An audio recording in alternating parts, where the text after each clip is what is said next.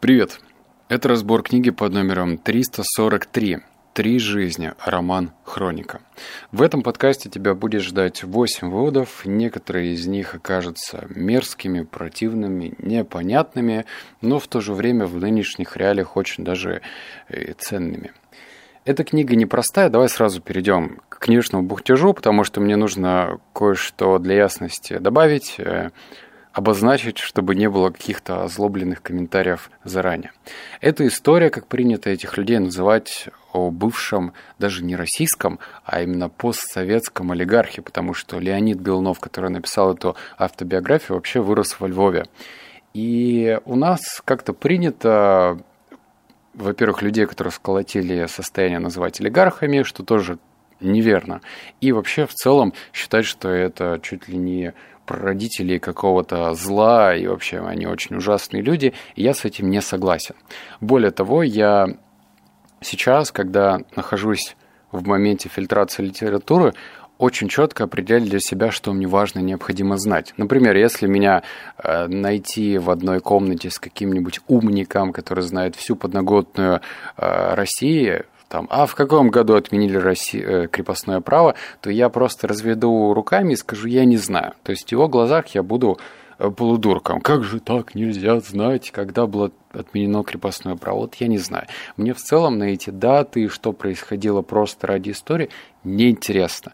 Любую информацию я пропускаю через себя и пытаюсь понять, а важно ли мне это. И если мне это не важно, то я это отбрасываю. Мне кажется, что такой подход нужно нести в массы. Зачем быть э, каким-то справочником и направо-налево говорить, что а вот когда-то случилось то-то э, в Руси, что-то случилось там-то. Зачем? Эта информация неприкладная. А здесь же автобиография. И мне кажется, что можно делать скидку на определенные события. Возможно, где-то автор умолчал намеренно, где-то он что-то забыл, потому что ему 73 года, и я не знаю, в какой момент он написал эту книгу, но в любом случае я понимаю, что на веру все воспринимать нельзя. Однако этот автор прожил очень непростую жизнь, более того, 15 лет э, в тюрьме, и добрая 30% этой книги посвящены именно тюрьме. Поэтому я не могу советовать читать кому-то, потому что э, легкое ощущение депрессии не будет тебя покидать на просторах этой книги. Так что не рекомендую. Вот. Э, мне было интересно. Мне было интересно, как люди зарабатывали первые деньги в конце 80-х, в начало 90-х, что действительно происходило. И мне прям это было безумно интересно. Вот я, собственно, свой интерес э, накормил. Мне стало чуть-чуть больше понятно, как это все происходило, и я рад, что я прочитал эту книгу. Ну а теперь давай будем переходить к выводам. Заранее предупреждаю, некоторые выводы будут неприятные. Предупреждаю. Читаю. Нередко мне приходится встречать соотечественников, которые, живя во Франции, ругают Париж и французов. Часто слышишь, французы неприветливы, расчетливы. Они не понимают нашего застолья, нашей широты. Никому нельзя прийти домой без звонка по телефону. Вечером после десяти домой звонить не принято. Кому-то не по душе французская кухня. Многим парижские дома кажутся серыми, потому что здесь не используют цветную штукатурку, как во многих старых российских городах. Кое-кто недоволен, что на улицах полно не француз русских, желтых или черных лиц. «Зачем вы тогда живете во Франции?» – спрашиваю я. «Не нравится?» Поезжайте домой или в другую страну. Мир огромен. Но нет, вы все почему-то слетаетесь во Францию. Зачем? Чтобы ее поносить? Я люблю Париж, и французы мне нравятся. Может быть, потому что я не требую от них слишком многого, не подгоняя их по собственным привычным вкусам, а принимая такими, какие они есть. Хочется тешить себя мыслью, что к тебе относятся так, как ты э, заслуживаешь. Французы, как и любые другие народы, инстинктивно сторонятся тех, кто им неприятен. Люди ведут себя с нами так же, как и мы с ними. Нужно почаще смотреть на себя со стороны. Вот эта фраза про то, что как же эмигранты говорят плохо о той стране, в которых они поселились, мол, ну как-то здесь не так, что-то мне тут не нравится. Это же много говорит о наших глубинных ценностях. Если вы здесь живете, то тогда нужно это либо принять и пропустить через себя со всеми плюсами и минусами, либо, если не нравится, уезжать. Почему-то существует странное поверье, что либо ты где родился, там и пригодился, это тоже неверно, или вот ты живешь где-нибудь в Америке, почему там делают, как это называется, это русский квартал, квартала, блин, я не помню название точно, и вот там коалиция русских, таких бывших э, э, российских людей живут группками, стригутся в своих же там парикмахерских, едят в своих же заведениях и так далее. Вот они им Америка не нравится. Вопрос, зачем они там живут, если им не нравится? Мы же не деревья, мы можем пересаживаться с одного места в другое. А здесь очень четко прослеживается философия. То есть задача у меня была следующая. Понять мышление э, олигарха, давай будем называть его так. Мышление, как он размышлял, как он относится к жизни и так далее. Кстати, вот когда я читал этот вывод, я вспомнил, что книга безумно интересно написана, это редко это крайне редко, когда автобиография написана интересно. А, и, ну, я вот, например, из последних могу сравнить с книгой Игоря Рыбакова, и она, честно, проигрывает на голову. Вот проигрывает очень сильно по стилю написания. Я не говорю сейчас про сюжетку, а чисто про стиль написания. Все, и переходим к поводу номер два. Я люблю рынки. Рынок – это душа страны. Французские рынки можно сравнить только со среднеазиатскими. По богатству, по краскам, обилию покупателей. Я иду медленным шагом, гляжу по сторонам. Утром во вторник я откладываю все дела и выбрасываю из головы все заботы. Перед фруктовыми прилавками глаза разбегаются. Я вижу невероятный, казалось бы, в, по арбуза из Марокко, который смотрит на меня влажным, врезанным кровавым нутром с блестящими черными э, камушками зерен. Южноафриканский виноград без косточек, который в России называют дамскими пальчиками. В Южной Африке сейчас поздняя осень, да и вообще пусть слово «Африка» вас не обманет. Природа там похожа на Северную Францию, только сезоны перевернуты, как перевернуты полушария. Там даже растет черника, которую везут в Париж в разгар зимы. Словно оранжевые неловкие медвежата лежат грудой огли, я не знаю, что это что говорят по-английски, значит отвратительный, огромный, мягкий на ощупь, с толстой, мохнатой изнутри шкуркой, легко рвущийся под пальцем, сочные, кисло-сладкие майские плоды, помесь мандарина и грейпфрута. А вот картофель, молодой, «Покупайте картофель!» — кричит мужик в белоснежном фартуке, который он ухитряется не испачкать даже своим простым овощным товаром. У него на прилавке я попробовал сосчитать 14 или 15 сортов картофеля. В общем, вот в этом моменте я уже перестал записывать, потому что уже можно сделать определенный точный вывод. Этот человек, давай его будем называть Леонид Белунов, очень внимательный к окружающему миру. То есть обрати внимание, какие детали он подмечает. И это очень важно, потому что это говорит о мышлении. Если кажется, что предприниматель это тот человек, который думает только про деньги, выручку, где там заработать, купил подешевле, продал подороже, то это большое заблуждение. А, нужно быть очень разносторонним человеком. А чтобы стать разносторонним человеком, здесь бы круто вошла реклама, но нет. А, нужно просто смотреть по сторонам. Нужно удивляться обычным мелочам. Нужно смотреть, как устроен, вот в данном случае речь про рынок. Вот постарайся в следующий раз раз замедлиться, как пишет автор, и понаблюдать, а что там происходит, потому что это целый мир, это целый мир. И в момент, когда ты что-то изучаешь, не связанное с твоим родом деятельности, ну, то есть бизнесом, ты начинаешь удивляться этому миру, и у тебя растет творческий потенциал. И этот творческий потенциал ты можешь направить в созидание, и это круто. Вот номер три. Проведя столько лет в этой среде, речь про тюрьму, я привык понимать людей с первого взгляда по нескольким словам, по походке, по малейшей интонации в разговоре, даже телефоном. Да, я стал разбираться в людях. Иногда хочется добавить «к сожалению». С другой стороны, я считаю, что понимание людей – огромная сила, и это главное, что я вынесу оттуда. Но уже если ты сумел завести себя в этом мире друзей, то такая дружба надежнее всякой другой. Обрати внимание, что, еще раз я заострю сказанное, 15 лет суммарно он провел в, в тюрьме. Там еще были какие-то психологические э, больницы или психбольницы, как их правильно назвать, где ломали человеческий дух, пичкали разными наркотиками и так далее. Ну, в общем, суммарно 15 лет. И этот человек умудряется выносить что-то не просто полезное, да, вот я выжил, пытаюсь забыть все это как страшный сон, но он пытается даже э, сформулировать, какие навыки он получил. И вот это умение разбираться в людях привело его, кстати, к тому бизнесу, который он начал в дальнейшем заниматься. Кому интересно, он стал заниматься обменной валютой, только не той валютой, как мы принято, там, рубль, э, доллар. Нет, тогда это было запрещено. А тогда, кстати, я тоже для себя открыл, были сертификаты э, рублевые, и они отличались тоже классом. То есть рублевый сертификат, который человек зарабатывал в Америке, отличался от рублевого сертификата, заработанного в Польше. То есть те люди, которые по долгу службы работали где-нибудь в посольстве Польши или в Америке, они зарабатывали именно в сертификатах. Для меня это было открытие. Ладно, вывод номер четвертый. Он будет противный, но, конечно, пригодится, и вот почему. Читаем. Заключенные в тройниках пускались на самые отчаянные уловки, чтобы раздобыть пищу. На отправку выводят по камерам. И когда трое зэков выносят свою парашу, один из них бросается бежать по крылу тюрьмы, э, заглядывает в глазки камер, пытается всячески переключить внимание надзирателей на себя. Естественно, тот бежит за ним. В это время разносят баланду, жидкую кашу, которую даже нельзя так назвать. Это кипяток, слегка заправленный чем-то скользким, мучнистым.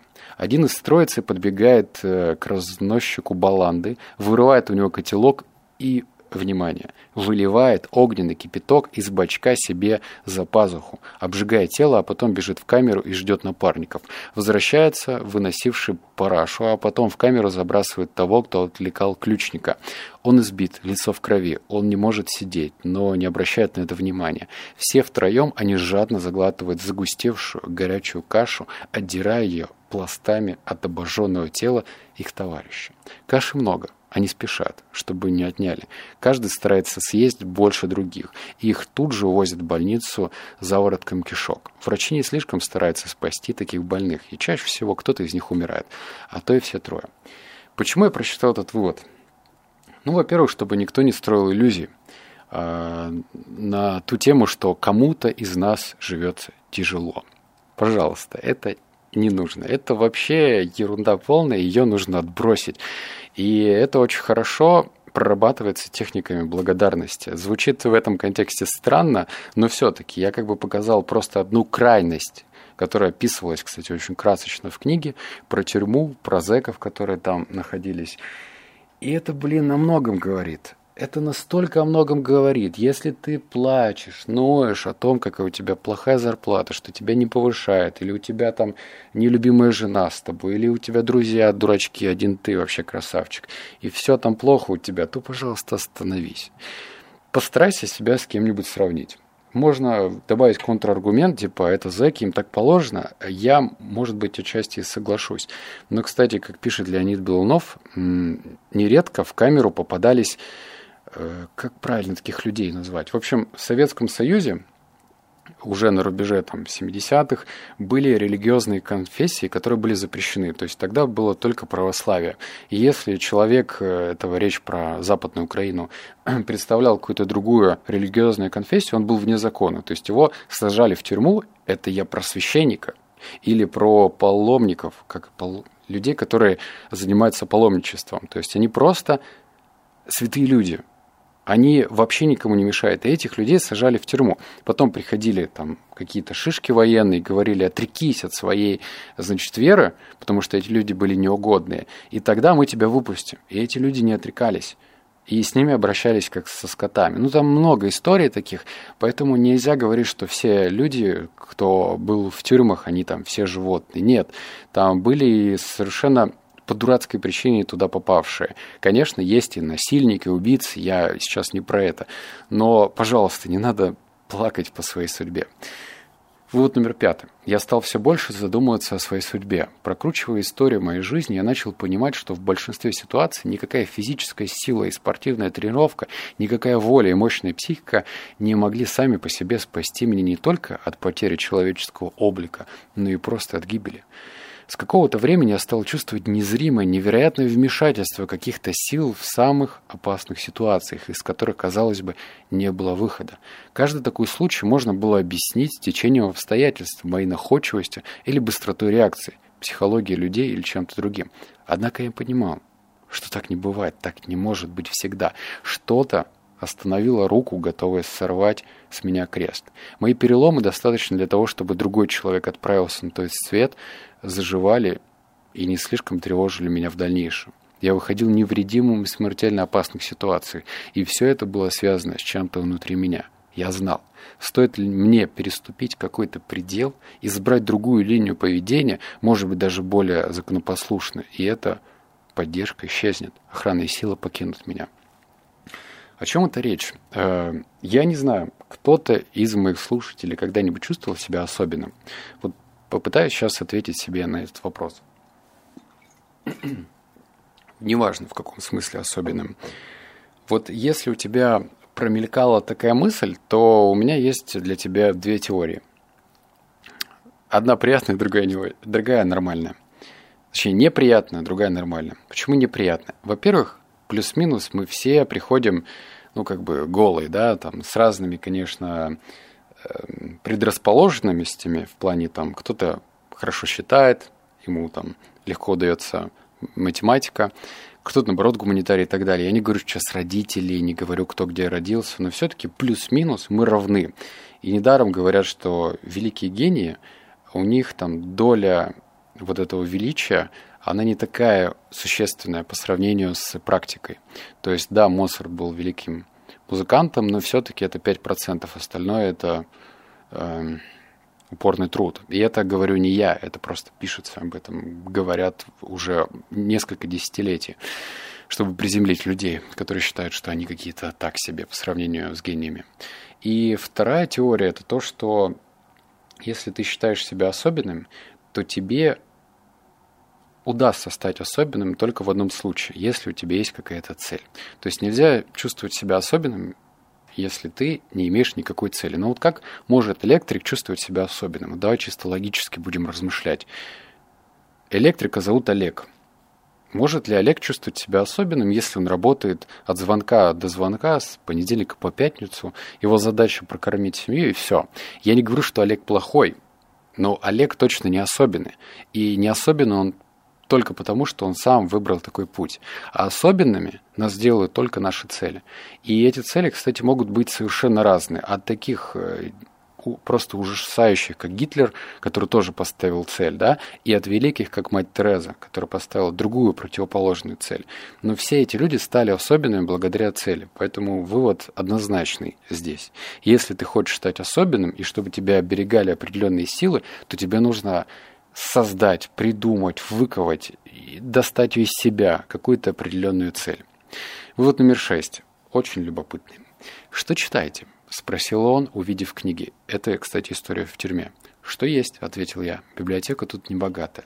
«Лучше не читать ничего, чем пустые книги», — ответил он, просматривая у меня какой-то сов... э, список советских изданий серии «Прочти и передай товарищу». «Скучно», — ответил я. «Если не читать, можно сойти с ума. Он внимательно посмотрел на меня. «А вы поскучайте», — сказал он. «Скучать иногда полезно. Начинаешь смотреть внутрь, в себя. В сущности, все, все, чего достигло человечество, придумали люди, которые размышляли в одиночестве, то есть скучали. Эти слова были для меня совершенной новостью. Я всегда думал, что скука ведет к озлоблению и к порокам. Когда я готовился к подкасту, этому, я вспомнил там одно интервью, и один из участников сказал, чего он больше всего боится. Одиночество. И можно ли скуку приравнять к одиночеству? Да, можно. Не полностью, но можно. Как бы если мы уберем из нашей жизни гаджеты, возможность чем-то себя отвлечь, типа походом в кино, в рестораны, вот если мы будем сами с собой наедине, многие люди этого состояния боятся до жути. И это просто удивительно. Но Парадокс заключается в том, что в этой сумеречной зоне под названием одиночество и рождаются какие-то великие открытия, великие свершения. В момент, когда ты один, и ты как бы не забиваешь голову мыслями, типа, а что мне сделать завтра, не перебираешь прошлое, ты находишься в настоящем, то в этот момент ты более открыт, и в тебя могут просто проникать какие-то великие, крутые крутые идеи, которые в дальнейшем изменят твою жизнь. Поэтому не стоит сторониться а, одиночества, не стоит этого бояться, а нужно его принимать. Не нужно к нему стремиться. Если ты экстраверт, ты любишь шумные компании, но стоит быть дуальным. Не нужно быть, вот, вот я интроверт, например, но в случае чего я могу выйти в компанию, поговорить, не могу сказать, что я буду от этого супер счастлив, я просто очень четко отбираю людей, с которыми я готов э, взаимодействовать. Вот, пусть это позвучит как-то по-снопски, но все-таки вот такой я интроверт. И нужно искать силу в одиночестве. Тогда ты раскроешься. Вот номер семь. У нас еще два осталось. Да, да, держимся. Передо мной проходят мусора, вымогающие взятки, и я не могу забыть ни с чем не сравнимый беспредел в рижской тюрьме, где не было ни порядка, ни закона, где менты насаждали в камерах насилие и это слово я пропущу, потому что я не матерюсь, и где мне кинули в глаза из камерной кормушки горсть толщеного стекла, отключив предварительно воду, чтобы не мог их промыть.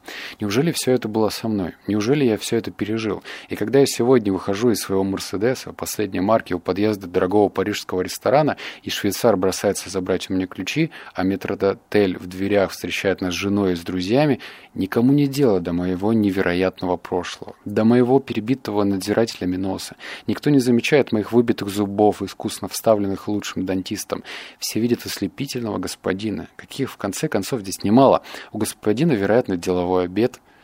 Серьезно, с женами. Никому не дело до моей жизни. Любой эпизод, который... Вот сейчас внимание. Любой эпизод – который мог бы сделаться сюжетом целого рассказа, любое событие, которое просится в книгу, но я гоню от себя эти воспоминания и стараюсь выбрать только те события и тех людей, которые обозначали жизненные ступени, по которым я поднимался. О, у меня даже легкие мурашки пробежали по ноге. Еще раз, это говорит человек, который 15 лет отсидел в тюрьме, и он рассказывает про те события, а этих событий ужасных было очень много. Я просто, ну зачем мне тебе это пересказывать? Если заинтересовала книга, читай. Я тебе предупредил. И он воспринимает их как ступеньки. Как ступеньки, понимаешь? Как ступеньки. Кто сейчас может в... отдавать себе отчет, что даже в момент, когда его кидали на деньги, от него уходили партнеры, э, в том числе любовные партнеры. Э, вот все это можно воспринимать как ступеньки. Можно в теории говорить, ну, это же опыт, да, опыт. Но кто может это пропустить через себя и действительно верить на 100% этому? Только те, которые сделали вывод из этого опыта то есть занимались рефлексией. Есть определенная категория людей, которые сейчас пропагандируют походы к психотерапевту и говорят, вот надо ходить, значит, на терапии, да. И на этих терапиях, значит, этот психолог начинает из них вытягивать, да, идет из детства в сторону уже такого зрелого возраста и начинает что-то вытягивать. И обнаруживаются такие нежданчики, так называемые. А почему они обнаруживаются? Почему? Хотя у каждого абсолютно разная жизнь. Кому-то больше повезло, кому-то меньше. Но у каждого есть моменты, когда кто-то обосрался, когда кого-то обидели, когда ты кого-то обидел. Ну, в общем, у всех у нас есть что-то плохое. И вот он вытаскивает из нас. А он вытаскивает по одной простой причине. Потому что в свое время мы, может быть, тоже хлопнули себя по груди и сказали, ну, это опыт. На самом деле мы его не прожили. На самом деле мы не порефлексировали, мы не вытащили, а что конкретно мы из этого опыта получили. И вот задумайся, у меня тоже было много чего плохого. И когда на деньги кидали, и когда обманывали, и, в общем, ну, и у тебя такое было. Чего уж греха таить. Но можно забить этот опыт вглубь себя, знаешь, как кирзачами вот этими, ботинками забить, и пусть он там отлеживается, забудется, да, но рано или поздно он о себе заявит в какой-то ситуации.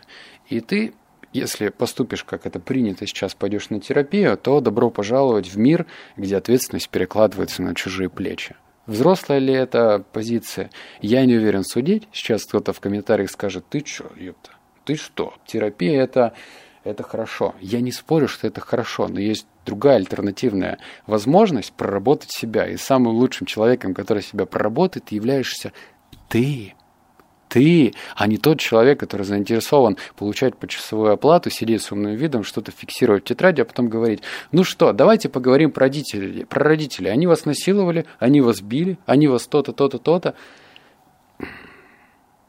Сделай выводы. Кстати, напиши об этом в комментариях. Мне прям интересно. Интересно.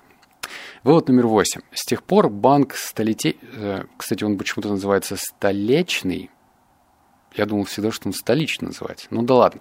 Не мог обойтись без моей помощи. Александр Саратовский был на редкость одаренным человеком. Это создатель этого банка. Это был про прирожденный организатор. Я часто за, заставал его неподвижным, сидящим в директорском кресле, с полузакрытыми глазами и отсутствующим видом.